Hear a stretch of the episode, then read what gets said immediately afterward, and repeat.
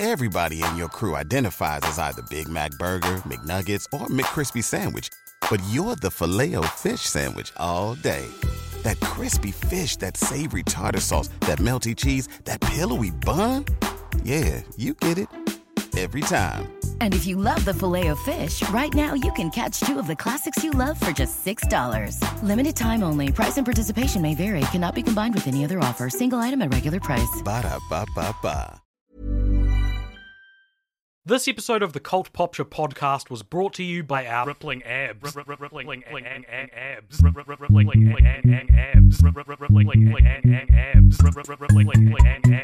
Nipple. Yeah, absolutely. Nipple piercings and shit. Naked person. Talking about like sexuality. What is going on? All right, so that was a little uh, remix, to our first ever audio remix. Richard sent in to us by our, our mate uh, Sam Page. Um, you know, if you want more, then just hound him to make more Yeah, of fuck, those. that, that is something else. He sent it to me, no context, and I was like, "Yeah, I'll put this in the episode." It's so funny. Um, yeah. So, hey everybody, welcome along to Film Franchise Fortnights on the Cult Popture podcast. My name is AJ, and I'm joined by the wonderful, the beautiful, the sexy Richard Martin. How's it going, Richard? Good. Yeah, hell yeah. I've got a question to open the episode um, with, Richard. Okay, I wasn't prepared for this, but um, let's go. Yep, here it is. Um, Richard, do I make you horny? Do I? Do I, baby? Yeah. Do I make you randy? Oh, behave. That's right, everybody. If you couldn't tell by the name of the episode, the thumbnail, or just any kind of basic knowledge about the show, uh, this week the franchise that we are covering is the Austin Powers trilogy. Uh, this was chosen by our patrons over at patreon.com slash cultpopture. Um, they choose every second franchise we cover on the show, so that's one franchise a month. And this was the last uh, Patreon pick for the year, Richard. Oh no! Um, and they they um they picked Austin Powers, which is interesting because you have a couple of times said that you'd love to do the Austin Powers trilogy on the show. Yeah, I have said that. Yeah. And it's interesting that like I feel the Patreon picks end up being the better episodes now because they're picking like ones we've kind of been hoping we'd get for for a while, which Yeah. is maybe that's a, a universal experience. But you know, we cherish doing our randomly selected ones as well because of that kind of Yeah, we don't have another randomly like between now and like very long time from now. We only have like one. Mm, exactly, because we got some plans. um, this is also the second to last film franchise fortnights of the year. Um, we'll be we'll be doing a, an FFFF an FFF break. Um, where so we'll still be releasing weekly podcasts, just not FFF. um, But so like you only end up missing like one or one or two episodes, I think. yeah, yeah, exactly. So Uh, calm there's, you know, down. there's almost you could almost say there's better stuff instead of that, or just as good because you know off weeks We've are just as important as planned. as as franchise weeks. Um, so if you've never seen it before or you don't know anything what, of what we're talking about, um, the Austin Powers trilogy is mainly a parody of the James Bond films, or at least the tropes of the James Bond like genre of spy films. So there's a bit of that's not solely James Bond; it's just mostly James Bond. yeah. Um, The series follows the time traveling exploits of a 60s swinger spy named Austin Powers and his various attempts to thwart the world domination plans of a supervillain named Dr. Evil. Um, the series stars a myriad of actors you've probably heard of, including Mike Myers, who plays most of the characters.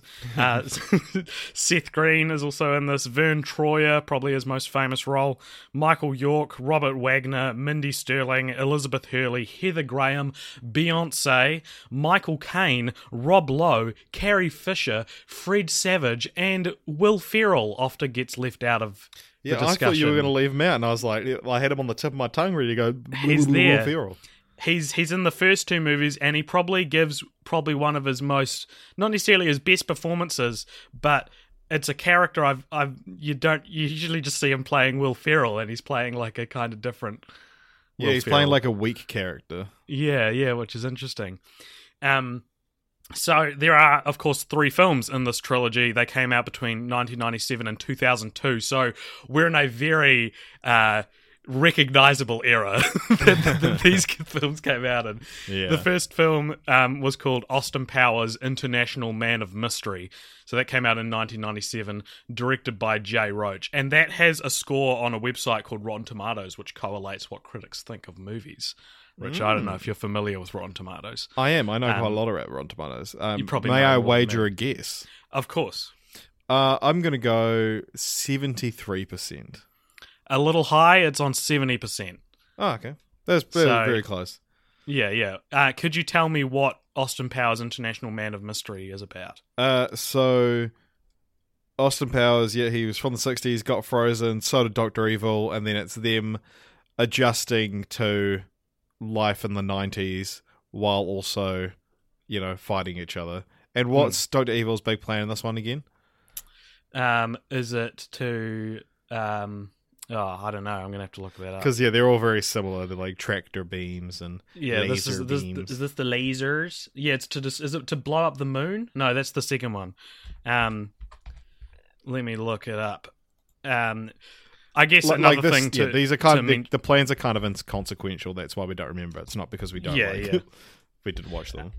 it's also important to note that um that the character of Austin Powers is like a very sexually liberated um character who you know is is he he has a lot of female compatriots and um he uh I guess the other notable thing is that he's not conventionally attractive. But yeah, like everyone's, it's like his charisma and his sexual energy that he gives off that makes him super attractive. Like Hmm. he's dating Elizabeth Hurley. Well, he's like Yeah. with Elizabeth Hurley, and she's the one that thinks she doesn't deserve him. And this is like peak Elizabeth Hurley as well.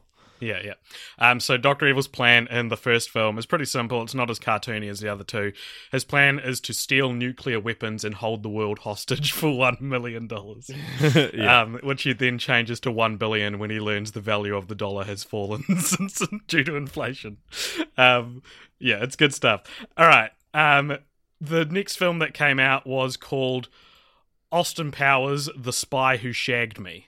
Uh, that came out in 1999, also directed by Jay Roach, and that also has a score on Rotten Tomatoes. Where do you think we're, we're falling here? um, let's go sixty. It's on 51, Oh, so but but bit lower than I think I expected personally. Yeah. Um, but what is this film about? Uh, so in this one, uh, Doctor Evil travels back in time to steal Austin Powers' mojo, baby, um, which essentially is like you know his sexual charisma. Yeah. Um, and then yeah, the, He like extracts it from the frozen fro- yeah from when he was while he was frozen.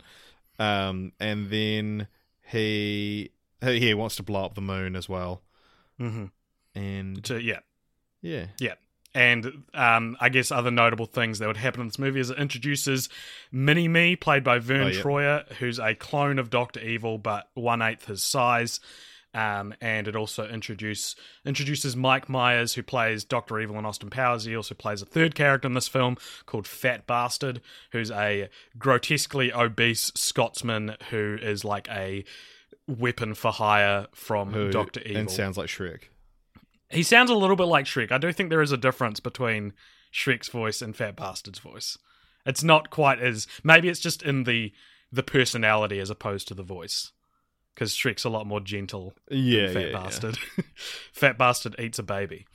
Um, well, we don't see it happen, but yeah, he, yeah. he, he certainly wants to eat a baby. So, rounding off the trilogy in 2002, we had the film Austin Powers in Goldmember, also directed by Jay Roach and also has a uh, Rotten Tomatoes score. What do you think this is? Uh, let's go. I reckon still in fifties. hmm Fifty-four. It is 54, so higher than um, The Spy Who Shagged Me, which I feel isn't doesn't reflect what I'm I I understood the general consensus to be. Really? Okay, but I that's guess interesting. I guess this is the general consensus. Yeah. So- um, what did you like them? What is your favorite, and how would you Oh, rank do we need them? to explain what Goldmember's about? No, yeah, no, do that. uh, so same old shit. Doctor Evil's got an evil plan, but now there's like a new character, also played by Mike Myers, called Goldmember, who's like this Danish guy, and um, also um, Austin Powers is like reunited with his estranged father, and then turns out Doctor Evil and Austin Powers are brothers, and uh, fuck, Yep. Beyonce's there. the the plan is to blow up the polar ice caps to flood the world, um, unless they give them one million gazillion trillion dollars or whatever it is. Yeah. Um, what else? Uh, oh, Goldmember is is he Danish or Dutch? Is there a difference between? Uh, I think he's Dutch because they talk about the Dutch Yeah. in this film. isn't Um, that weird? Yeah, yeah, yeah, exactly. Um, and he has he's obviously a parody of Goldfinger from the James Bond films. So his calling card is he'll spray paint his the people he leaves alive. He'll spray paint their their genitals gold. Um, and he himself has he lost his uh, genitals in a tragic smelting accident, um, and now has a gold member. Hence the title. Uh, we also see, so in the first one, you got as you said, you got Elizabeth Hurley playing the Bond girl. Um, in Austin Powers: The Spy Who Shagged Me, you got Heather Graham playing the I should say love interest, not Bond girl, and in, inexplicably in Goldmember we have um, com- the comedic powerhouse that is Beyonce playing playing the the, Lion Bond King girl. 2019's Beyonce. Yeah, and Michael Caine, of course, playing Nigel Powers, um, Austin Powers' father. All right, as I said before, Richard, his Faja. Um, what is your favorite? Do you like these films? And if you could rank them, how would you? Uh, so I had a, a bit of a weird experience watching these because I've always uh, for so long I've been like, yeah, man, I can't wait to do Austin Powers. Like, it's gonna be so, such a good franchise to talk about. They're so funny. They're such fun. But then watching them, I was like, uh, the- these aren't really that good. And then Interesting. I was like, yeah, I mean, I can see the appeal, but they're very of their time, and they're just like, I was like, oh yeah, here's another character played by Mike Myers, and Wow. yeah, I don't know, I just I, I was just kind of tired of it by the time. And they, like, don't get me wrong, I still like enjoyed it and had these laughs and whatnot, but it wasn't like I, I didn't come here today like with pages of notes ready to talk about it. I'm just like, oh yeah. um, well, I did. so here we go. um, but in terms of ranking, oh, I'd probably go same as Rotten Tomatoes. I think one, three, Okay. two. Nice. Um, I find it, as I said before, I find it interesting that Austin Powers 2 is the lowest critical score because I think that's my favorite one. I think because of the inclusion of Mini Me and Fat Bastard and Heather Graham being like the most, the one that gels with Austin Powers the most. Because because Heather Graham's the only like comedy actress out of the three, so I think she she gives off the best performance. Um, with that being said, I do think Goldmember has the best cast.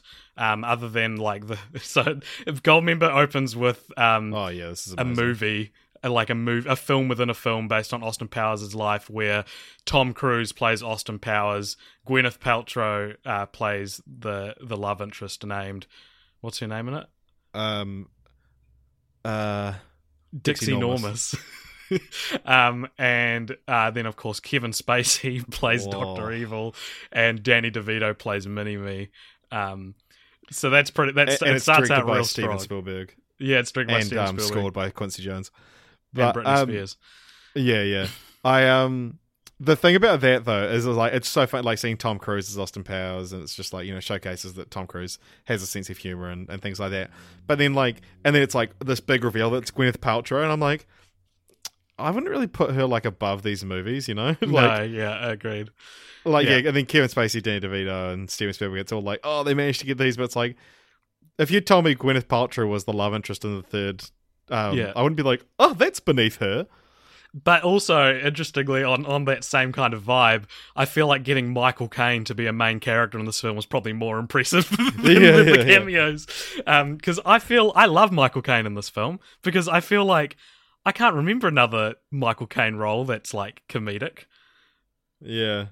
You know, Off- and he does a great job. He really like dives into it. Yeah, there's like um yeah, because there's like a flashback as well, and to like a, him watching a car explode, and it's just like a clip from I think the Italian Job, Mm. and it's Yeah, like, yeah. it just randomly cuts to like 35 mil footage. Yeah.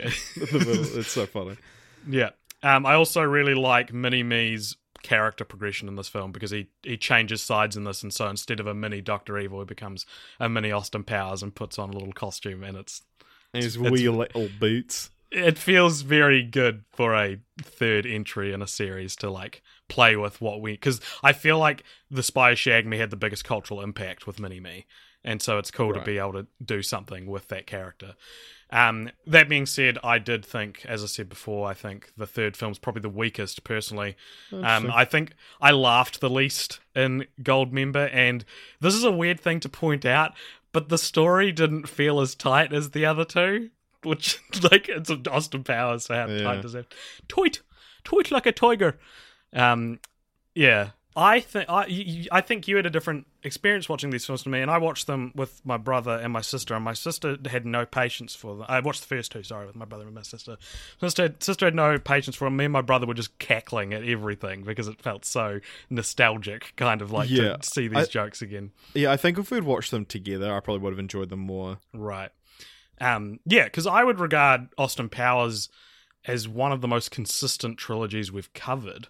Like, yeah, they're- no, they're I, not- I don't necessarily disagree with it. Yeah, they're not necessarily the best movies ever, but if you like the first one, I can't imagine you having a problem with the sequels. You know, Yeah, yeah. like I can't imagine the conversation where someone's like, "Oh, it really went off the rails after the first one." Because like, what what about the first one was especially, you know, what heights did the first one reach that the Yeah, sequels exactly. didn't manage to to get there to? Yeah, it's a good point. yeah, I I really like trilogies. I think trilogies are like the holy grail of franchise types because they're very often ruined by a belated fourth entry. You know what I mean? Like there aren't enough trilogies in the world, or at least I think I think there's something satisfying and inherently like sensible about. Hmm. Doing three parts of a story, Yeah, maybe well, it's see- like the rule of threes or Yeah, three act structure. I think there's too like many that. trilogies. Oh, you do. Yep. Well, them's fighting words. um, the Austin Powers trilogy is interesting as well because it kind of obeys the rules of the trilogy set up in the Scream yes, films. I did want to talk about this. So we've we've we've discussed this with a couple of other franchises, but basically the Scream films, um, they put set out rules for what each entry in a series should do. Um, Specifically and- for horror movies, but we have found them applicable to others. yeah, yeah. Especially the th- the third film in a trilogy is often cited as exploring the origins, going back to the beginning, um, and that definitely happens in Austin Powers three. Hell because yeah. You you see his father. You find out him and him uh, Austin and Doctor Evil are brothers. You see like them in high school at one point where they're played by different actors playing younger versions, Yeah. and they, they do a real They're good real job. good, wha- I think this might be one of the best best um, franchises for younger versions of like casting younger versions of characters because the high the, sorry the college um, age the college age uh, versions of Austin and Doctor Evil are great, but also um, Doctor Evil's like henchman is named Number Two, and he's played by Robert Wagner. But in the second one, when they go back in time, he's played by Rob Lowe, and I was like, Yeah. yeah. Rob Lowe is a young version of Robert Wagner. That's crazy. Yeah, and he's doing quite a good impression of him. Yeah, exactly. Um, yeah. What did you have any more thoughts on the the Scream rules that Austin well, Powers it's, it's, yeah, it's just because they do the thing of like, um, the second one goes bigger, like they go to the moon and shit like that, Hmm. and so it's Hmm. definitely like upping the stakes. Hmm. And then yeah, the third one bringing it full circle. Forget Hmm. everything you think you knew. Yeah, Yeah. yeah.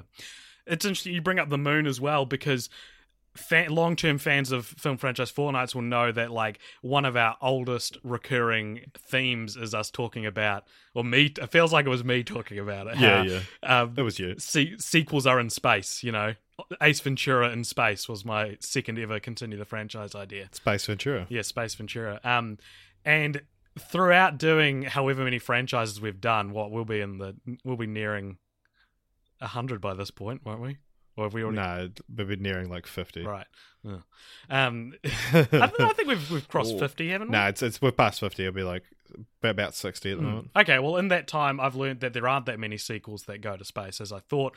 But hey, Austin Powers joins Jason X and Hellraiser Bloodlines as one of those one of those films where a sequel goes to space because that's what you do in a sequel, I guess.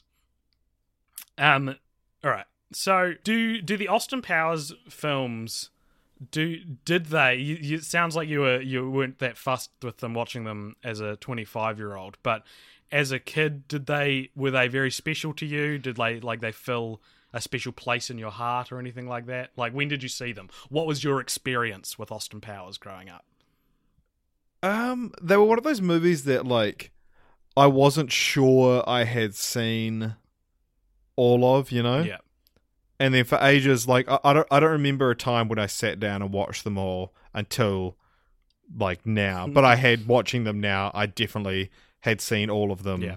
the whole thing before. Nice. Um, I my main memory of Austin Powers was when I would have been like eight or nine. My mum went away for the weekend, and Dad was like, "Oh, shall we get out some some movies your mother wouldn't enjoy?" And we got out Austin Powers, The Spy Who Shagged Me, and I we must have watched it like two or three times since when we got it out from the video shop because I feel like I've seen it a lot of times, but don't know when else I would have seen it other than that one weekend when my dad got it out for us. And so that was experiencing a um a movie that that until that point had seemed I would have classed in my young child brain as being just as inappropriate as like watching American Pie or anything like that.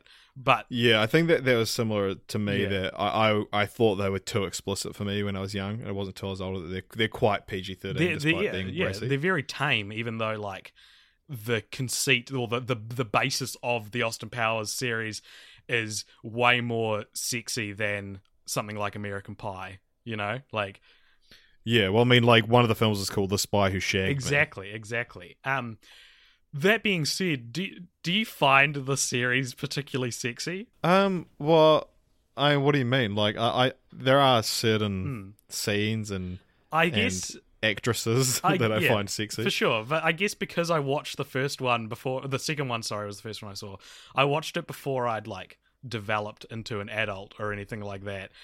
I was I don't I find them too funny. Like I don't find them in the same way like watching American Pie as a teenager was a bit like ooh, you know, we know why they put they put this scene in the movie.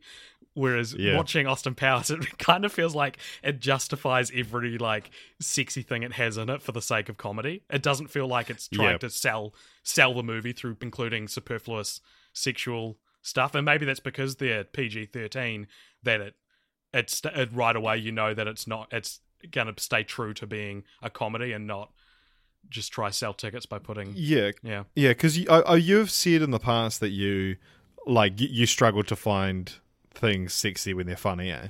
I think Scary Movie would be another example where, it, yeah, you're right. That like I don't particularly find the, the the sexual scenes in the Scary Movie series all that sexy because they're so silly and stupid. But I think it's different in Austin Powers because in Austin Powers, it's like this is integral to the character. So of course the things surrounding him would be sexy as well. But because there's things Right, like machine guns coming out of boobs and things like that, it it feels like it takes away any chance of these like implanting in your brain as like something that would you know would would awaken your sexuality. Implant. Yeah. um. So I think that's interesting. That I don't know if you you felt the same way. It's it's not like it's not like watching American Pie when you're a teenager and being like, oh man, that scene is so hot. yeah, well, because American Pie is interesting because it is funny, but they they keep the sexuality pretty separate from it. Mm, yeah. But like, kind of by the time you get to like Book of Love and stuff like that, it's very like the line is way more blurred. But it's like, all right, here's the scene where they commit a felony by recording this girl without her knowing, Mm. um, and it's real hot. And then you know here's the scene. Oh, Stifler's going to drink some cum. yeah, you know. yeah, exactly. There's like things that are sexy and things that are sexual but gross. It's it's and Austin Powers is the same. There's a lot of gross out stuff in Austin Powers, and it, it the, I feel like Yeah. it doesn't as much as American Pie separate those two things. They're kind of Yeah, well, just like the entire character of Fat Bastard. yeah, exactly. is like gross out humor, and, and it's like I said to you while watching these, I was like, I wish someone would create a cut where they just cut out Fat Bastard. Did, did you? I just hate that character. I, I don't find that I don't find that character funny Oh no, I did. or anything. I, I just like it just grosses me out, and I just yeah, it doesn't appeal to me in the slightest. And, right. Yeah. Slowly deletes that- pages of notes about Fat Bastard. Um, I the, another thing I think that we we owe it to the podcast to bring up is it'd be very easy to see these films as like really offensive by today's standards and you know something like we took you know in American Pie there's a lot of in the American Pie series there's a lot of um things you wouldn't that wouldn't fly today and same as Hangover and Revenge of the Nerds and while I'm not going to say Austin Powers is squeaky clean there's some good heart in this in these films. Like there's a scene Yeah. in the in the first one where um, Elizabeth Hurley is trying to sleep with Austin, but she's drunk, and he's like, "No, it's not my bag, baby. I don't, you know." And I was like, yeah. interesting. you know, there's there's there's they he's harasses his co-workers, his female co-workers in every film, but at the end of the day, he's he understands consent in 1999, which is you know Yeah, it, it is. Um, and it's funny, like just talking about the films with you, I'm like, oh yeah, I love that bit more than Oh, like when I watched it. I'm glad to Which be is changing hearts and minds. they're, they're those those kind of films that you like. Yeah, they probably are just more you need to watch with people and be Mm. in the right mood for and stuff like that. Um, because I mean, like I did enjoy them, but they just weren't kind of they didn't blow me away as much as I thought they would. But yeah, the um, it, it is that there, there, there's no, there was nothing where I was like, oh, can't say that. Mm, yeah, exactly. I don't think. There's Whereas, like you know, movies from like five years ago have have shit like that. Yeah. that like in movies that don't particularly deal with like sexuality Mm. and like a, a you know womanizing kind of characters. mm, You get those like, yeah. but there's not really any in these, which is weird. As I You'd think there said, the be. most the most egregious thing you see the heroes in the Austin Powers series doing is like spanking a girl as she walks past or something like that. But it's like first of all, he's literally from the '60s, and the first film is literally about a fish out of water '60s character in the '90s. So it, I'm not going to say it's okay, but it, it explains it and it puts the it puts Yeah. context around it. Yeah, and it's like maybe it'll be it'll be a fun continue the franchise even, Mm. but you know, bringing him even further Yeah, into yeah, the future. exactly. Um, yeah, and seeing how he'd deal with Mm. you know being on a college campus in 2018. Mm. Well, Richard, if we were um, coming to the end of this this episode, this would be a great time to segue into continue the franchise. But we are miles away, and so the next little headline I've got written down here is um. I feel like this series is the ultimate. Oh, this is where that's from series. okay. So so many jokes. So watching these, these movies as an adult, like it feels like Austin Powers is not only one of the biggest influences on like my sense of humor, but our entire generation's sense of humor. Like so many lines and jokes, like and they they fucking permeated our zeitgeist. Oh, our Jesus, that word of the day calendar is really paying off. I've been I've used zeitgeist before. We're talking Permeated, about though. permeated. I've used permeated before. Never together. It was too much. Too many syllables, no. Yeah, but when I was a kid and right through high school, I feel like people quoted Austin Powers all the time. And there are obvious jokes that are specific references to the series when someone says them. Yeah, go, "Oh, that's from. Austin Powers. Yeah, yeah, baby. And, and do I make you horny, baby? Or even like, I shall call him Mini Me. And like, Doctor Evil is like anything he says, you can, you can, you put the pinky up to your mouth, and uh, you know everyone knows knows what you're saying. But it, but like, and, and like mini me feels like a relatively common term for like the obscure thing it's referring to as well. Well, that's because well, that's what you used to call me at broadcasting school, isn't it? that's true. Yeah. Well, I didn't. I don't think I called you it. It was more a, a joke that, that I don't think I even made it up. I think yeah, someone else. mini me who's bigger than me. Yeah. Um, older than me. I'd never say you're bigger than me. I wouldn't do that to you. There's also things like like air quoting, like like laser. I know you can't see it that I'm doing it. Well, you're not doing it. I, like it was. You just couldn't see it in the webcam. um, yeah, so laser and magma and sharks with freaking laser beams and tractor beam, that kind of thing. I feel like it popular popularized air quoting. Um, and I think it's the biggest thing I thought was here in New Zealand where we don't have a Chili's the baby back ribs jingle is far more associated with fat bastard singing it than the actual fast food chain. you know, like people like, I want my baby back, baby back, baby back. They're doing a Scottish accent, and in New Zealand, no one knows what a Chili's is. That's interesting because I, I associate that with um, Scrubs. Oh, true. Yes. Yeah, yeah. Because Ted, Ted's band sings it and they never say ribs. Yeah. Yeah.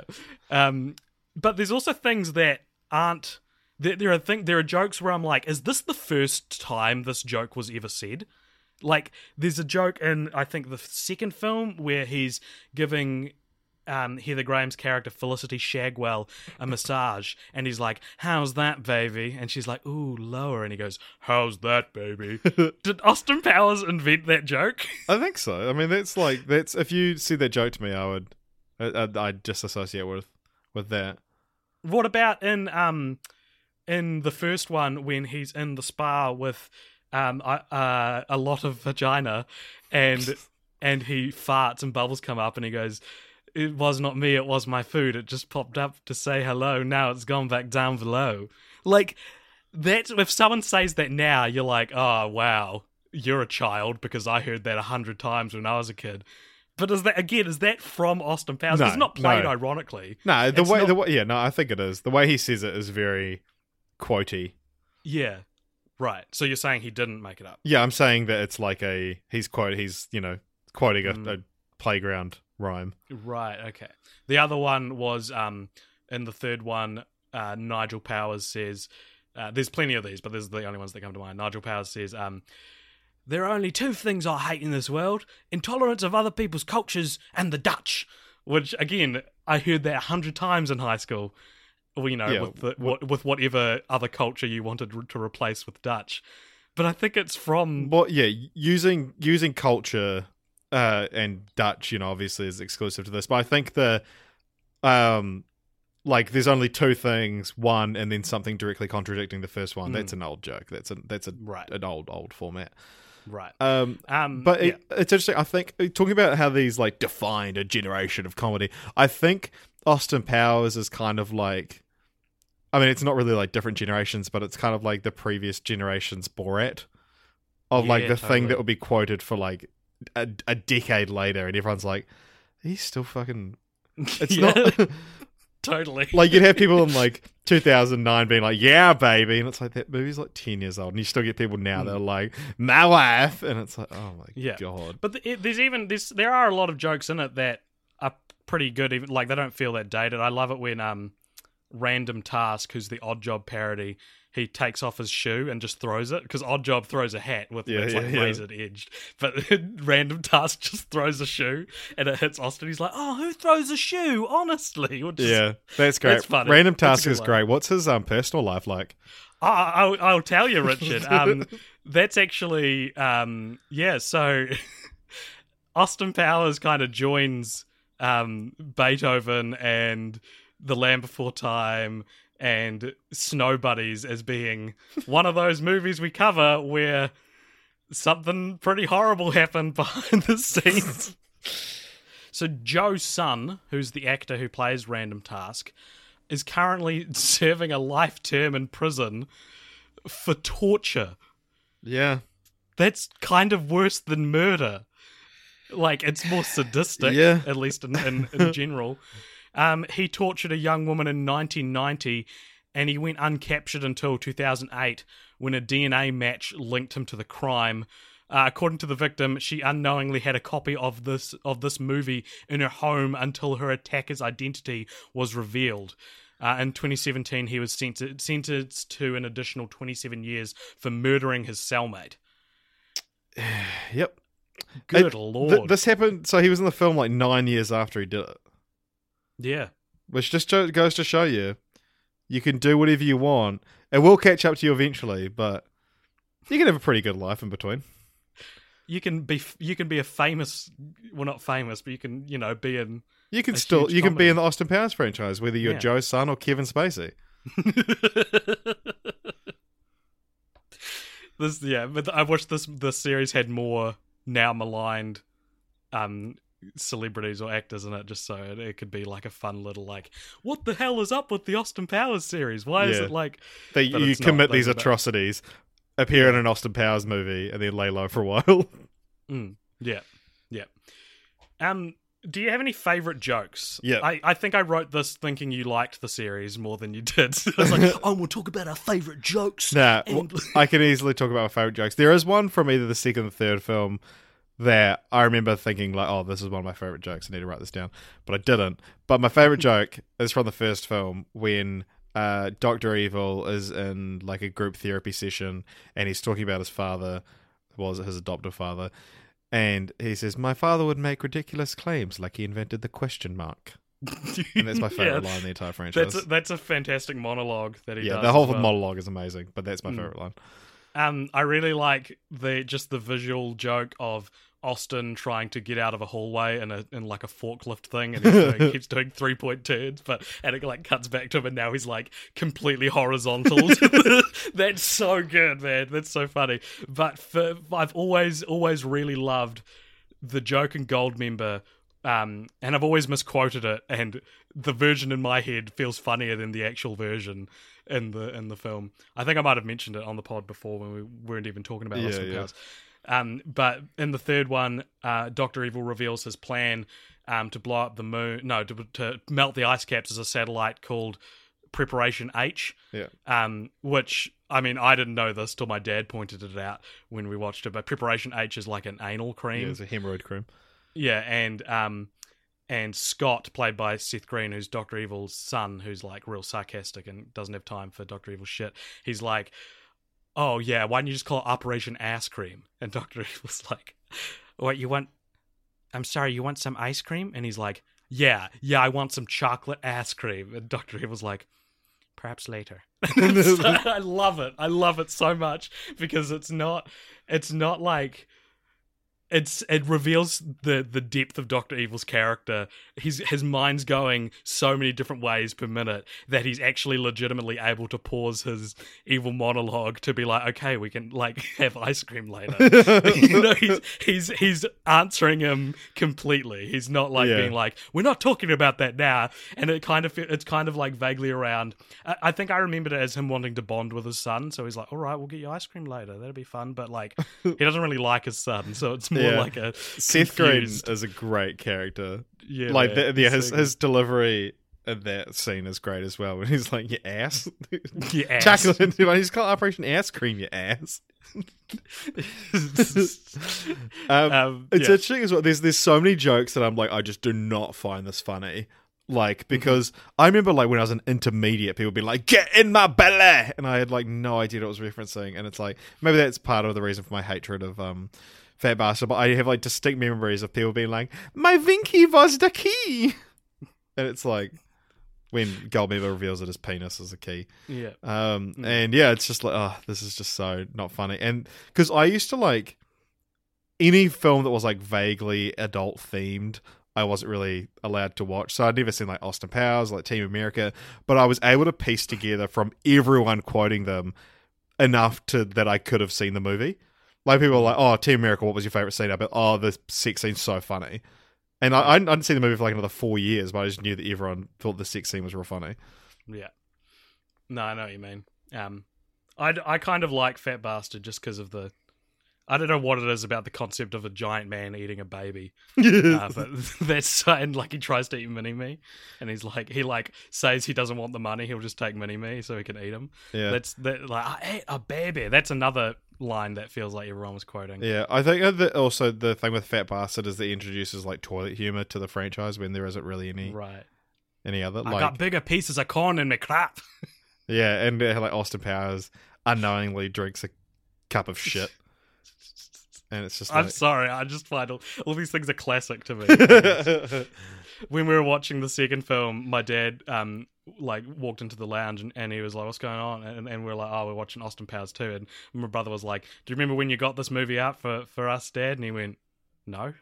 And I was like, oh, "It's like one of my cherished memories." my dad doesn't even remember doing it.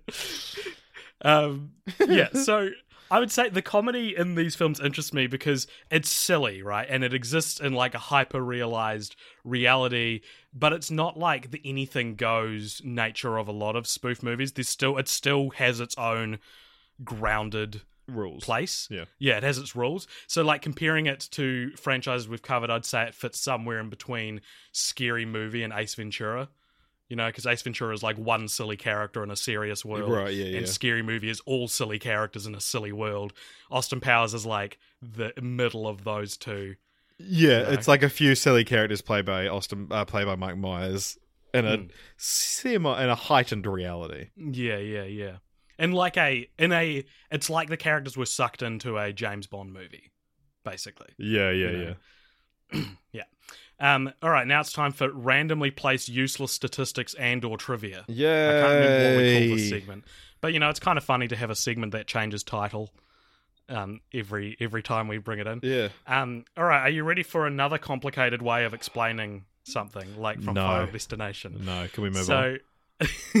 no, no, we're Ah, stuck here. damn, you you tricked yeah, me. baby. Yeah, babe, babe. What can you do impressions of them of the characters? Of what characters? All all four. Oh, yeah, baby. Evil, Mini me. mini me. My belly. My belly. Isn't that weird? Oh yeah, that's a keeper. He like peels the skin off his scalp yeah. and like eats it. Oh, I love it. Um, you're just you're just gonna you please don't eat that. Oh, and you did. Okay. Yeah. Let me just check my freaking balls for a second. One, two, and three. All right, we're on. it's so good. It's so good. I don't know. Si I think Doc, Doctor Evil. I'll get more. I'll Yeah, Doctor Evil's my Dr. favorite Evil character later. for sure. Absolutely. Um, so this the, the Austin Powers trilogy is either our twelfth or thirteenth trilogy, depending on how you count it, because Pup Stars has since graduated to four films um, since our last trilogy, which was Toy Story.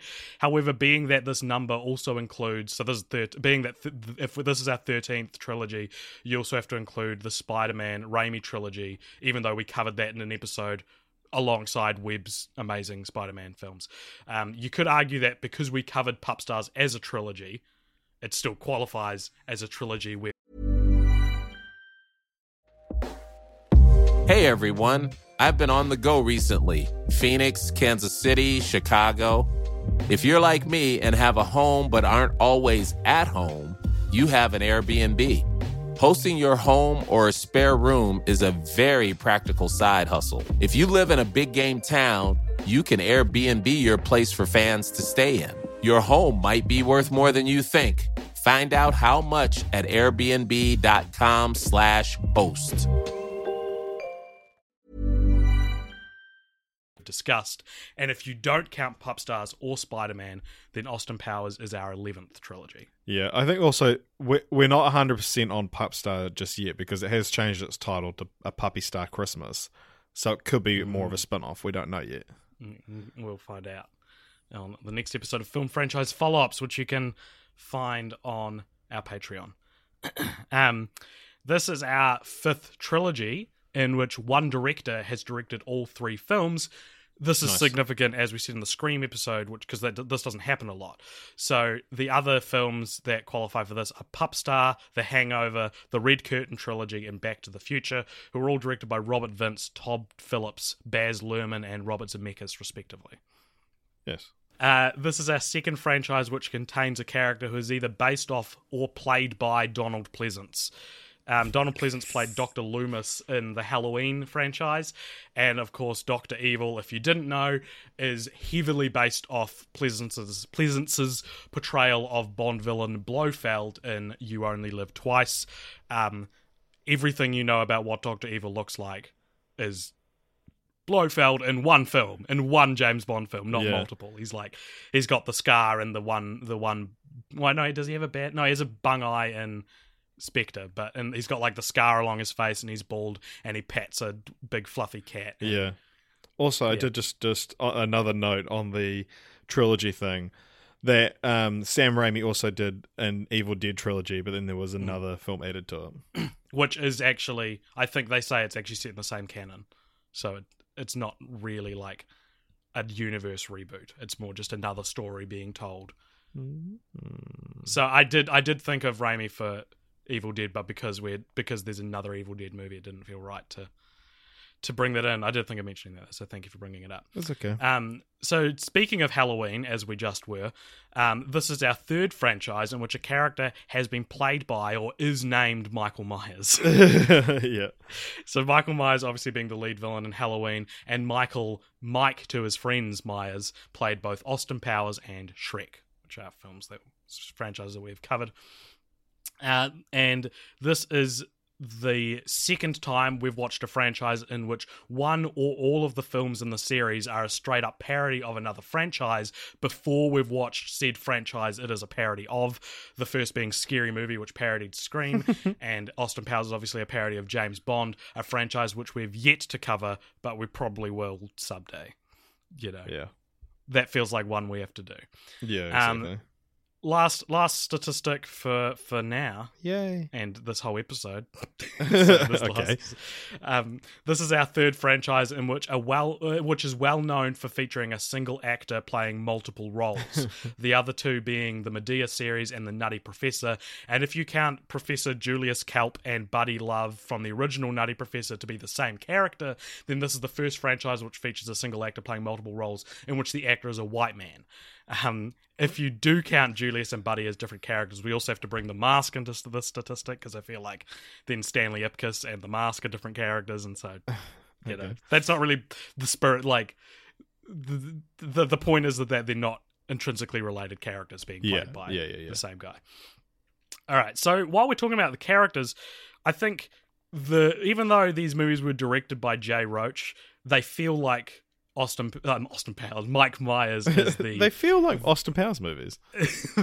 they Austin um, Mike Myers is like the brains. It feels like Yeah, behind yeah, yeah. That he invented the characters, and man, he is so talented, dude. Like he does such a great job. The each film opens with him doing like this amazingly choreographed dance, and while some of it is like obviously a stunt double, and they kind of don't try to hide that, Yeah. he's still doing enough like synchronized swimming and dance moves and stuff where you're like, Mike Myers like knows his shit, and he knows why he's funny. You know, like Yeah, the, yeah. the the the the way he like flinches when he sees someone like a sexy lady walk past or like the way that they all like walk i'm doing the the actions and you can't see them but I like can see them and I appreciate it. there's there's a there's a music to the way Mike Myers plays his characters, like the the actions he gives them, and like the way like Doctor Evil, like the the because what do you think the pinky to the mouth? What does that even mean? You know, because it's Yeah, it's I hard mean, to explain. Surely it's b- like based on someone he knew or like some other performance. I mean, it, Hmm. it has to have been a parody of something, right? It has. I, I found a few things that are like different talk show host and and friends he knew and stuff, but nothing like definitive. Because what I love about that is it's such a. It's not a character trait I would think of adding if I was writing a villain like Doctor Evil. Right, Because yeah. him him placing the pinky to his mouth is also like is almost like he's so overcome with excitement or arousal or so proud of himself for like something specifically evil that he said that it's almost like a Tourette's tick. Like it's like he's like he's like it's like someone being like clapping their hands when they're excited, basically. You know, Yeah, like ooh, and like it's like involuntary that his pinky reaches his mouth. It's what I'm what I'm saying is like Mike Myers is so good at playing all of his characters that this, despite the fact that you're in a comedy, um, you you don't really think you can't really recognize each character as all being Mike Myers, especially Austin and Doctor Evil. They look very different from each other and act very different from each other. Yeah, yeah. It's a testament to his ability. Um, so Myers has stated a few times um, the different influences for Austin. There's a whole bunch of people who said it's based on this person or it's based on this person, but I think this following quote sums up best uh, the inception of Austin Powers. He says, Austin Powers is everything I watched on TV in the late 60s. My parents were from Liverpool, and there's no more. And there's no more English than an Englishman who no longer lives there. Every molecule of British culture that came across the Atlantic was tasted and worshipped. Um, I think that's really cool because I was gonna do a whole thing about how, oh, you know, an English person couldn't play Austin Powers. There's got to be an American who's observing English stereotypes from afar, who's able to exemplify them. But this actually makes makes way more sense that he is an Englishman. He's you know, a, a, a second generation. Um, Yeah, Yeah. yeah, yeah. And I mean, like you Um, look at like um uh what's his face um Michael Caine's performance. Yeah, exactly, and and that's another one. I I didn't write it down, but apparently there's like a thing called uh, there's a movie called the Ipkiss Files or something that Michael Caine was in, and Michael Caine's character is very similar to Austin Powers. I don't know what that means. I haven't seen it. I'd be very interested to see what a Michael Caine version of Austin Powers looks like when he's being like serious. he's in like Yeah. a serious movie. But Yeah, yeah. yeah, I think that's what it's called. Um, so as we said before, Oh, Dr. actually, Evil- sorry to interrupt you. yep, I have just looked at the Ipcress file film, Ipkiss. Oh, yeah. and it says the film and its sequels Mm. were a deliberately downbeat alternative to the successful James Bond films. So how many sequels are there? So because we might bloody need to add this to our thingamajig. Wow. And then that could also count as being the film that parody the franchise we watched before the f- the franchise it was parodying. If we watch Ipcress before, Yeah, the Harry Palmer films. There's how many are there? um There's like thirty-eight. uh so there's the Ipcress file, um Funeral in Berlin, Billion Dollar Brain, both starring Michael Caine. Um then in the mid 1990s, two further Harry Palmer films were released, this time with original screenplays and with Michael Caine returning to the role Bullet to Beijing and Midnight in St. Petersburg. That sounds weirdly like prolific for something we'd never really heard of until now. Yeah. And with, with Michael Caine. Michael Caine. Hello, I'm Michael Caine. And then, All right. yeah, um, what? Caine's portrayal of Nigel, pa- Nigel Powers par- uh, spoofs Harry Palmer, it says. Yeah. Um. Um. In the econ- in the economy economy of um celebrity voice impressions, is Arnold Schwarzenegger worth more than Michael Caine at the moment? Or Uh, what what do you mean, like, in, in the street cred you get for doing it? Or- yeah, yeah. Uh, I feel like Michael Caine's a harder accent than I feel like they're both just, like, they're both, like, hack kind of accents. lo- yeah low hanging fruit. That's yeah, that's kind of what I was meaning. Um. So yeah, as as we kind of touched on before, Doctor Evil. I, you, he said he's your favorite character. He's probably my favorite character as well. He's the most fleshed out. He's definitely the funniest, and I think Mike Myers probably regards him as the funniest. He seems to have the most fun playing Doctor Evil. Yeah, because uh, uh, uh, he's almost the straight man to everything else as well, which is great. Yeah, like, yeah. like his moments, like the "Mm, perhaps later, is like Perhaps later. when he's the only one that realizes what's going on, kind of thing. Mm, please don't eat that. Oh, and you did. All right. yeah, Um, yeah, yeah. Yeah. Uh, so this is interesting because did you know, Richard, that Myers originally sought Jim Carrey to play Doctor Evil? I did know that, but thank you for bringing it up. You're welcome. Um, his initial plan was not to play multiple characters in the series. Carrey was interested in the part, but had to turn down the role due to scheduling conflicts with Liar Liar. Did he make the right decision? Not for Austin Powers, but for himself. Uh, yes, I don't think we would have gotten a franchise if he'd played him. Because Jim Carrey, um, uh, nineteen uh, the um Ace Ventura two is the only time he's done a sequel. Oh, yeah, yeah, up, up yeah. up until he did um Dumb and Dumber, but for so long he was like I'm never like playing the same character twice. Yeah, yeah. There you go. Um, but yeah, and I think Liar Liar is a great movie, and Jim Carrey owns that Mm. role, and also it's a better choice for Austin Powers. Mm, yeah, of course. Cool, cool. Um, so we've talked a bit. Did you? Or did you have anything you wanted to say about Doctor Evil? Uh, he's just he's evil. Don't trust He him. is. Don't do it. Um, we've talked a bit about the comedy of the Austin Powers movies, but Let's talk to more about it.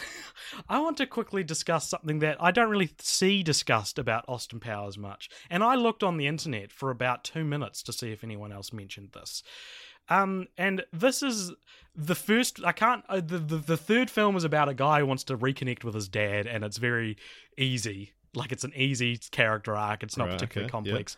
I didn't really pick up on anything in the second film, but there's a weirdly sincere moment in the first film, um, which even though it's like a surface level comedy, it almost feels like Mike Myers or Jay Roach or whoever has like an underlining message that he's trying to say to the world, and it never never really gets talked about talked about. Um, and this moment is towards the end of the film where he's chasing Doctor Evil. Austin's chasing Doctor Evil, and he kind of justifies or explains the swinger's lifestyle and what he's learned through the events of the film. And I actually had to download the movie, rewatch the scene, and write down the line so I could get it right. So these are the if you've forgotten, this is the the dialogue between the characters.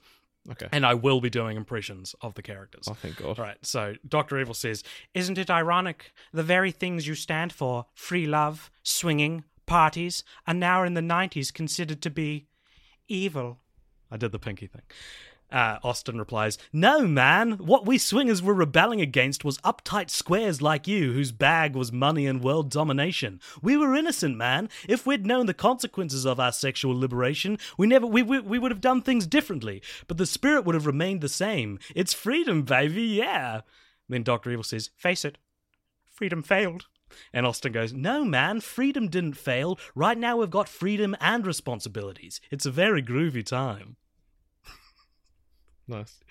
Yeah. So I yeah, I guess it's just intriguing to me that the moral of Austin Powers is about how um if swingers or if, if people who were advocates for the free love movement were alive in the 90s, they would be more responsible because I think the film kind of critiques the film kind of critiques the idea of like not non-monogamous relationships Right. Yeah. right? Because Austin has to sleep with a lot of vagina, um, and it upsets um, Elizabeth Hurley's character, whose name I can't remember right now.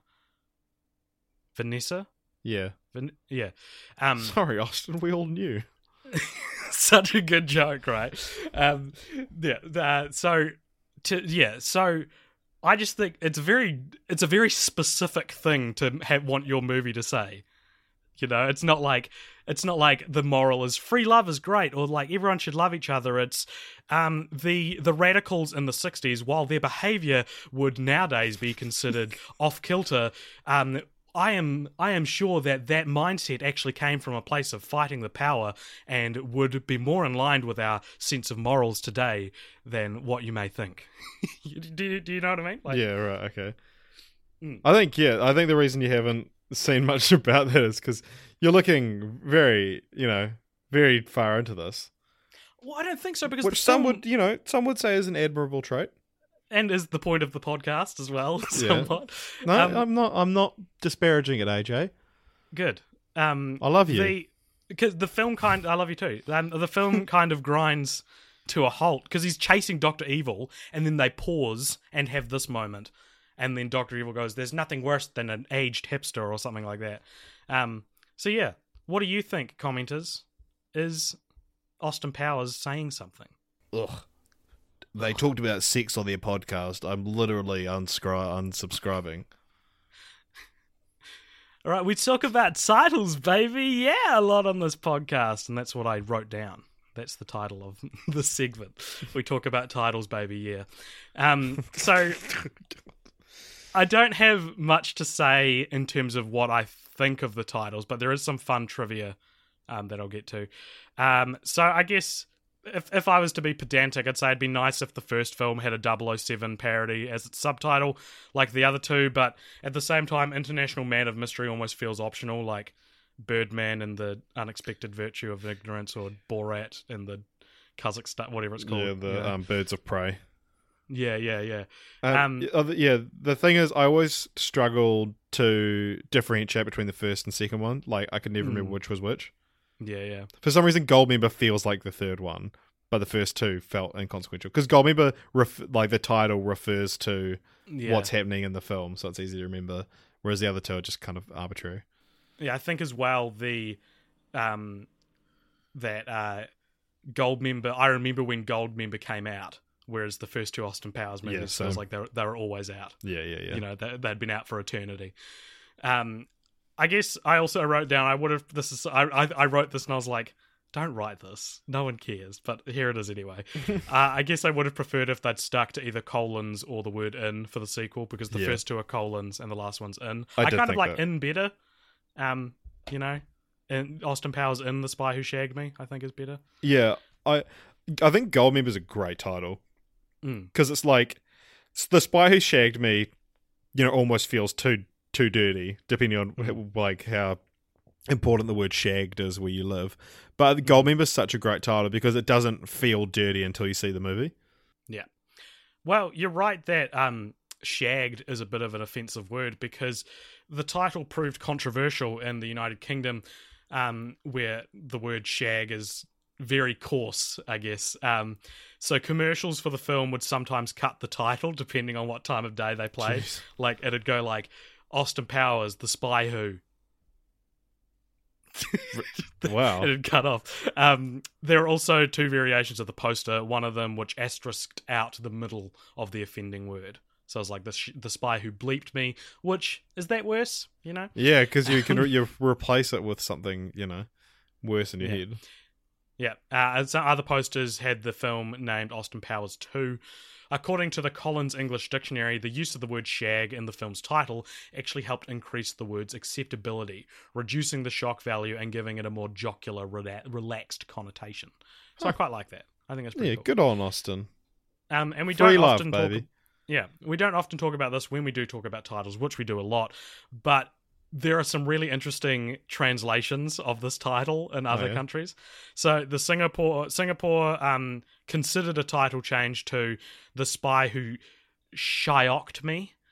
Uh, Shiok means to feel good. The Norwegian title of the movie is Spionen som spermet meg, which is a slightly dirtier way of saying the spy who ejaculated on me. The German chi- the German title translates to spy in the secret missionary position, which is very good. That's a very good title. Um, and in Croatia, the film's title translates to "The Spy Who Groped Me," um, Okay. which we're not in, Wouldn't fly don't call it today.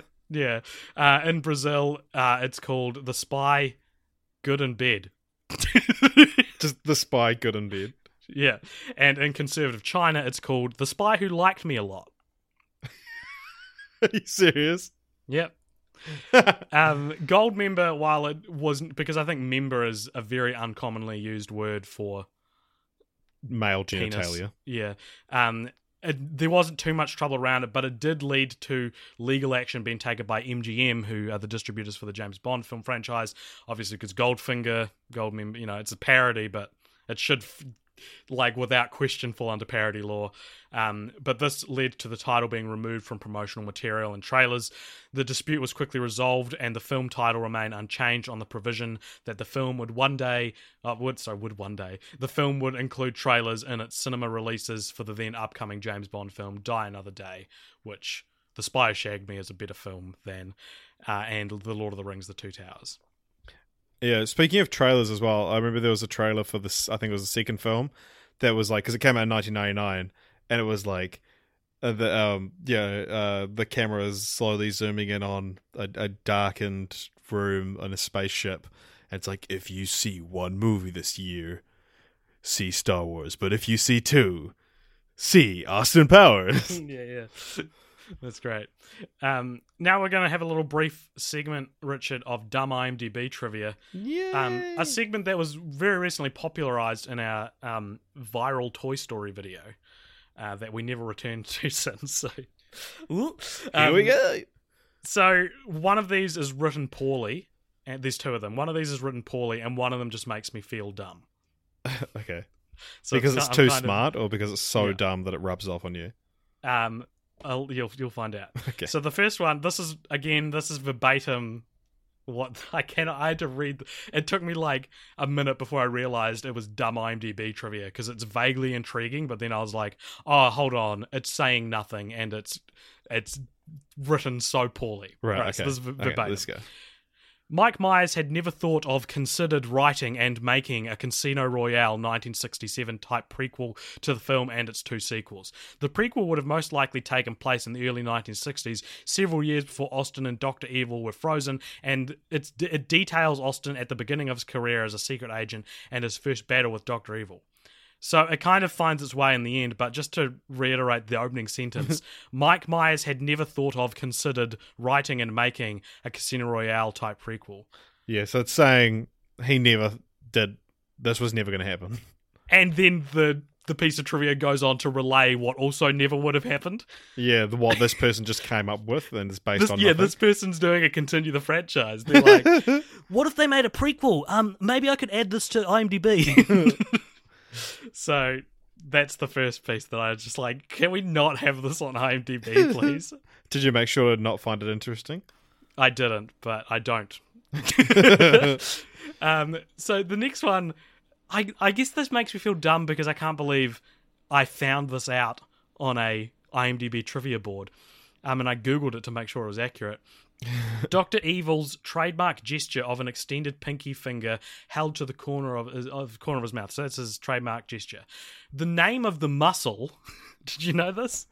The name of the muscle that which extends the pinky finger in like in your in your hand is called the extensor digiti minimi.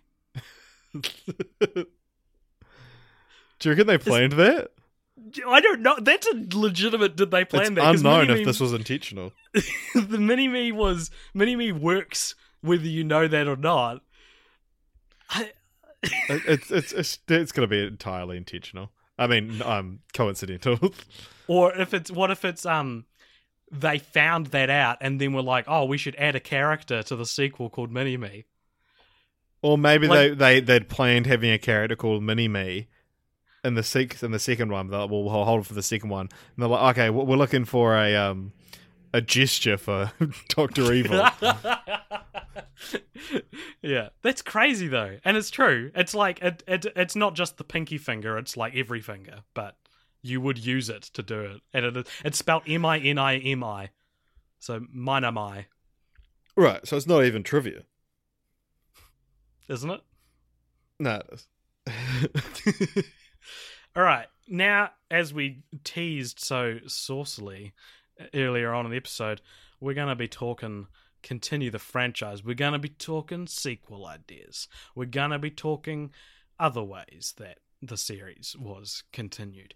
Um, so, despite these days feeling very much like a product of their time and, in my opinion, a completed little package, the Austin Powers franchise has made more than one attempt to continue on. Um, in a weird case of production hell, talk of a fourth film has been floating around Hollywood since 2005 and was most recently brought up by Myers this year. That's nuts. Yeah, there's it's no like- like, Officially confirmed this year, apparently. yeah, yeah, but it's it, over the years he's been talking about it, and there's no conceivable reason why it hasn't happened yet. At least from what I could find, it just Right. hasn't. Yeah, there's nothing blocking it. They're just like, oh yeah, we're working on it. That's crazy. Because yeah. 2005 would have been the time to bring it out. Yeah, because You know? there was talk of it being Doctor Evil centric. Eh? Yep. So the that's the only real nugget of information that's persisted over the years is that apparently a fourth film would focus on Doctor Evil and maybe his son more than Austin. Um, Myers has also suggested that a fourth film a fourth film would feature some kind of tribute to Verne Troyer, who of course passed away this year. Yes, Um, suicide, I believe. Yeah, real, real, because he there was an attempt, and then months later he did it. I'm trying to be sensitive, but I don't want to be like he did it for real. I don't know what the um right right way to say that is there. I I just quickly, Verne Troy is great in these films as well. Yeah, yeah, he It's- is, and he's like. he's I so remember good. when the Love Guru came out because that was like his next kind of film afterwards. Mm. Um, that they, were like, they cast they they came up with the idea of Mini Me being this like silent character before they cast Verne Troyer, and then they were like, we did him such a disservice. We didn't realize how funny he is, and then so they made the Love Guru as like almost like a Verne Troyer vehicle to like give him a character to be able to like actually flex his his vocal chops. Mm. Well, apparently, Mini Me would have revealed he can talk in the fourth one as well. So, Oh, nice. But obviously, he won't be in it now. I was thinking a way to rectify that would be to make like Maxi Me or Major Me and get like the guy plays the mountain on Game of Thrones to like shave his head and, and Doctor Evil clone who's way bigger than him. That's great. Um, uh, that's that's a free one, Mike Myers, if you're listening. um, yeah. So, uh, Myers has reprised the role of specifically Doctor Evil a few times. Um, this furthermore feeds into the theory that he's his favorite character.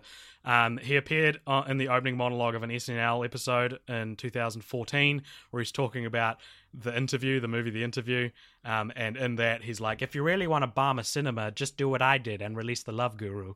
And I was like, "Hey!" Um, and also earlier this year, he he made two appearances. I think I think it's only been two on Yeah. Jimmy Fallon.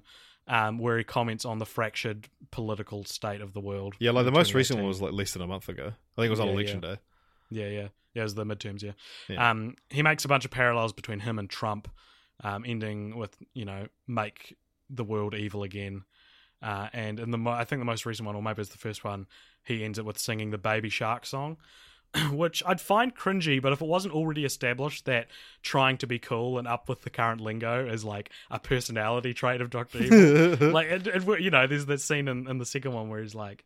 Talk to the hand because the face ain't listening, and it's all like no one's Yeah, it's in the like, part. yeah, doing? it's it's before it came out, Mm. and so um, and and yeah, and there's also the jokes with like him not understanding the value of a million dollars, and a bunch of his plans are like convince the world that Prince Charles cheated on his wife. And stuff. oh yeah, that's that a great literally scene happened. actually. Yeah. Um, yeah, um and also and like um naming things um like names of things that already exist like the alan parsons project yeah. preparation h Um, the only other significant continue the franchise note is that in 1999, an animated series was going to be made by HBO. Uh, it was supposed to happen after the release of the first film, but was eventually shelved. that would work Um, yeah, it would. Yeah, I agree. I could even see the art style. yeah same Yeah. Um, so personally, I don't think they should make a fourth film. Um, I can't imagine it would feel home at home these days. Um, and I kind of like the trilogy, the little bite-sized trilogy that the Austin Powers series is. Um, I'm sure a way to get around the dated nature of the series would be if like a conversation about how Austin's behavior wouldn't fly in a post Me Too era. Um, and this could, as you said before, could include time travel. Maybe he goes into the future, into now from the past, and it's it's all different. But at the same time, it's a good thing that we live in a place where you can't spank your female co-workers. So yeah yeah and it, like it would be funny and maybe this is my continue the franchise like um because there's talk of like a doctor Evil- and i think a way to get around the three film perfect package thing as well is to make a is to make it like clearly a spin-off like it's called doctor Yeah. evil and um whatever but um we're like austin it's it's doctor evil having to deal with the fact that there's no austin powers because he's been like put away because of all his like sexual Yeah, yeah. misconduct no and so now it's like what a villain is to do when there's no good guy to fight. it's a good, good idea. Very Megamind. Yeah, yeah. Um, um, I also wouldn't be surprised if we saw it like um parody the like shift in Bond movies from like campy to dark and gritty. Yeah. Um, because but maybe that's, a bit too. Yeah, Daniel Craig said that like Austin Powers is the reason they had to go dark and gritty. Yeah, Pretty much. He said it ruined, yeah he said James because Bond, of those but- fucking Austin Power movies. but good. You know. Yeah, yeah. You made the best one because of Yeah, it. Yeah, yeah. Um, and also, I wonder if like something like Kingsman is today's answer to Austin Powers. Yeah. Yeah. Um, so instead of pitching full sequels, I thought one fun thing we could do for this episode of Continue the Franchise um, would be to go through the remaining James Bond titles and come up with a parody of them and maybe a little, you know, log line of what the film could be about. Okay. Um, obviously, I've omitted The Spy Who Loved Me and Goldfinger from this list as they've all obviously already been done. And also Octopussy, I haven't included because It's already ridiculous. Well, yeah, and the film within a film and Goldmember is called Austin Pussy. Nice. So they've ostensibly done Octopussy. Okay. All right, so Doctor No. Doctor, yeah, baby. I, was, I thought Doctor No means no, and that's your conversation about how times have changed. Um, from Russia with Love. From yeah, baby. No. he just did this for everyone. Could be like from from Russia with with groove, from Russia with shagadelic, that kind of thing. Oh, this is going off the rails uh, on the Yeah. second film. yeah. All right. Oh, like from Russia with free love. Oh, that's great. Yeah, yeah, yeah. There you go. What would that one be about? Can you think of anything? Um, well, I mean, they have to go to Russia. Putin. Putin's got to make an appearance. Putin and Doctor Evil hang out. Yeah. There you go. Um. All right. Thunderball. Got to be Thunderballs, right? Yeah, yeah, Uh, yeah, Um. You only live twice. yeah. They shag twice. Yeah, I thought that as well. It's obviously you only shag twice. or is the terminology could we use in place of of live? Oh, other than shag. You Like, only ejaculate on. uh, on me twice. um, on Her Majesty's Secret Service. on Her Majesty's chest.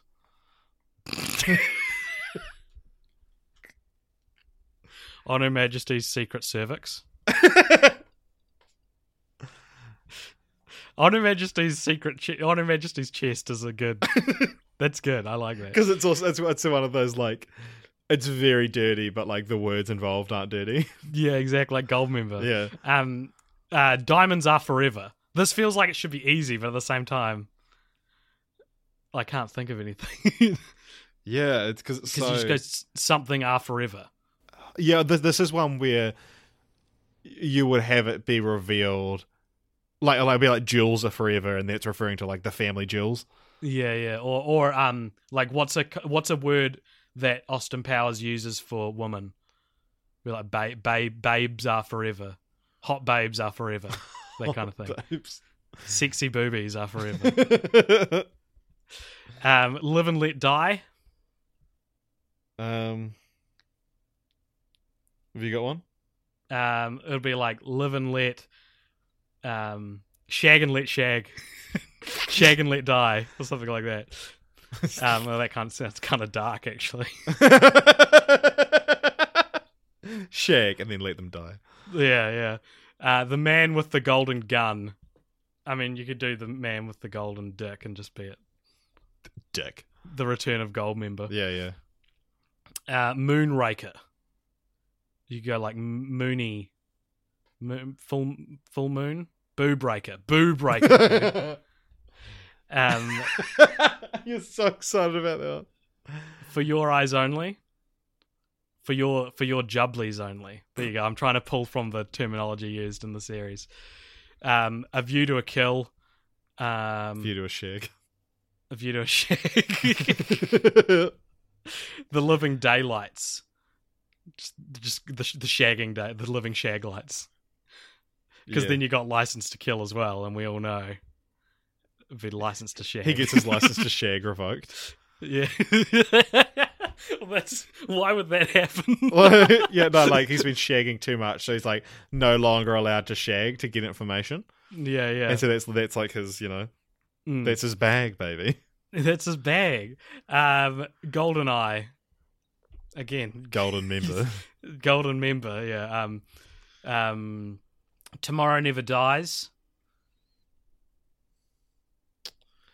um, tomorrow never shags. There's, there's too many of these to, to for this to be an original joke through the whole thing. Um, tomorrow never dies. Come on, there's got to be like, what word could you replace tomorrow with? Like Mojo never dies. oh yeah, like yeah. Mojo, Yeah. good one. The world is not enough. Um, hot hot girls is not the enough. the world is not her muff. Very good. the world is not a muff.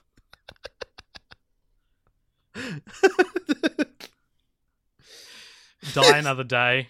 Um, you know, shag another day. I guess Yeah. We're not. That just whenever there's a verb, Yeah, yeah, yeah. just feels. um, Casino Royale. Oh, this is gonna be hard. Yeah, What like um I feel like Royale. Uh, you shi- could. Cha- shag pad royale? No, you could do it. You could do like like man pad royale or oh like yeah, yeah, club royale. You know? yeah. Studio sixty nine Royale. Yeah, yeah, yeah. Um, Quantum of Solace. There's got to be like a real good soul ass. Quantum of Soul ass. um, and then we got Skyfall. Um, Shagful. Shagfall. Sky Shag. It's- And it's sitting in, in, in the air and they just bang in, on a plane. um, uh, and Spectre Sexter. Scepter, and it's referring to his penis. Oh, very good. Right, well, that wasn't very good at all. I thought that would be easier than it was. Um, thank you for listening to that uh, tedious, tedious rundown of probably why they haven't continued to make more. Yeah, yeah, yeah. He's just waiting for the perfect Powers one. movies. You can have Um, on Her Majesty's secret chest, on Her Majesty's That's- chest uh, That's free. the best one I think that we that we got, but maybe um um no, I'm not going to look through them again. All right, I should have I should have written down all of these ahead of time and like thought of one as a backup. Um, sorry for that, everybody. Thank you for listening. I think though. that's some of our best content. there you go. Um, that brings us to the end of our conversation about Austin Powers, Richard. Oh no! Oh, but I don't want it to end. Um, Um, so was it worth it? You know, all this time you've wanted to cover Austin Powers for all these years. yeah, I think this is still we had fun. We had, we did have fun, and I hope you had fun as well. I did. everybody. Um, remember to hashtag spread the cult, something I should have said at the start of this episode, and tell two friends about this podcast. Um, and we'll tell you what we're doing for next franchise in just a second. But before we do that, I just want to quickly remind you to visit us on Facebook, YouTube, Instagram, um, uh, SoundCloud, iTunes, um, cultpopture.com you can go to, or you can email us at cultpopturemedia at gmail.com. And if you loved us, then consider donating to our Patreon. Join the cult, and you can get exclusive podcasts a month, every month. Two two exclusive podcasts per month, and you can also vote on what ones we do. Um, Richard, do you want to explain the the crazy thing we're doing next fortnight? All right. So you guys know Christmas, right? Yeah. Well, we're doing a crazy Christmas special where we're getting. Uh, so next week you're going to be getting a, a triple episode of Film Franchise Fortnights, where we're going to be covering Well, in, in two weeks, not in two weeks. We're, next episode, you're going to be getting three two film franchises with three very special guests. Who are those guests, AJ? those guests for the for the first time um, breaching a rule that we talked about on uh, the Q and A episode. We've actually reached out to three of our most diehard fans of the show. Oh, Um, don't don't say that when you're referring to a Christmas episode, AJ.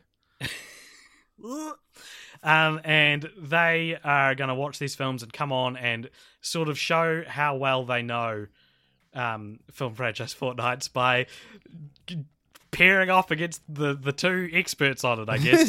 Um, so yeah, these these are we got three fans, um, uh, Eric, Craig, and Brent, who have been either listening for a while or are very. Um, they're all patrons as well, and they all um, comment and have been supporters for a long while. So we wanted to express our gratitude for that by bringing them on because a lot of a lot of people ask us that when when they become fans of the show, they'll be like, "Oh, and if you ever discuss this, I'd love to come on." And it's like.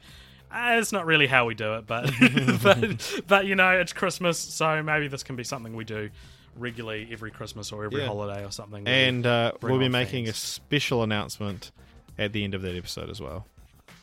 are we? I believe we are. What's the announcement? Well, I'll save it for the end of next episode. Just tell me now. I'll bleep it out. Ah, yeah, okay. Yeah. All right. That wasn't as special as I. It's, it's not. That's not that exciting, is it? Oh, well, should we just. Well, no. oh, we'll fuck save it. We'll save it. um, yeah. So the films that we're going to be covering on next on the the triple episode are the two Gremlins films, the two uh, Jingle All the Way films. That's right. There's two of them. I've seen both of them, and the two Bad Santa films. Um, so all Christmas uh, Christmas duologies to get in get in for the the festive season. Yay! Yeah. Merry Christmas. Merry Christmas, everybody. I hope you enjoyed our discussion about Austin Powers. And please um, tell us what you think. And uh, you know what? Stay groovy, babies. Can Yeah. we make can we make our, our fans can we call them Groovy call babies. them call them groovy babies instead of cult members? Change right, all, our Patreon babies. tiers to groovy babies. All right, groovy. all right, groovy babies. What's up, groovy babies?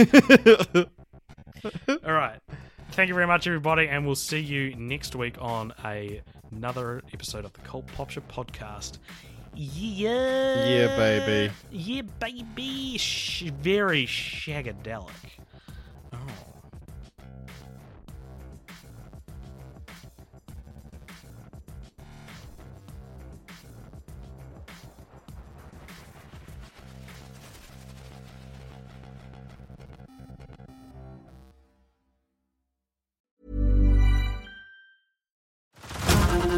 To Hulu this March, where our new shows and movies will keep you streaming all month long. Catch the acclaimed movie All of Us Strangers, starring Paul Mescal and Andrew Scott.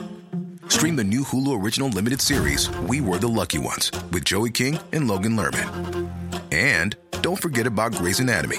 Every Grey's episode ever is now streaming on Hulu. So, what are you waiting for? Go stream something new on Hulu.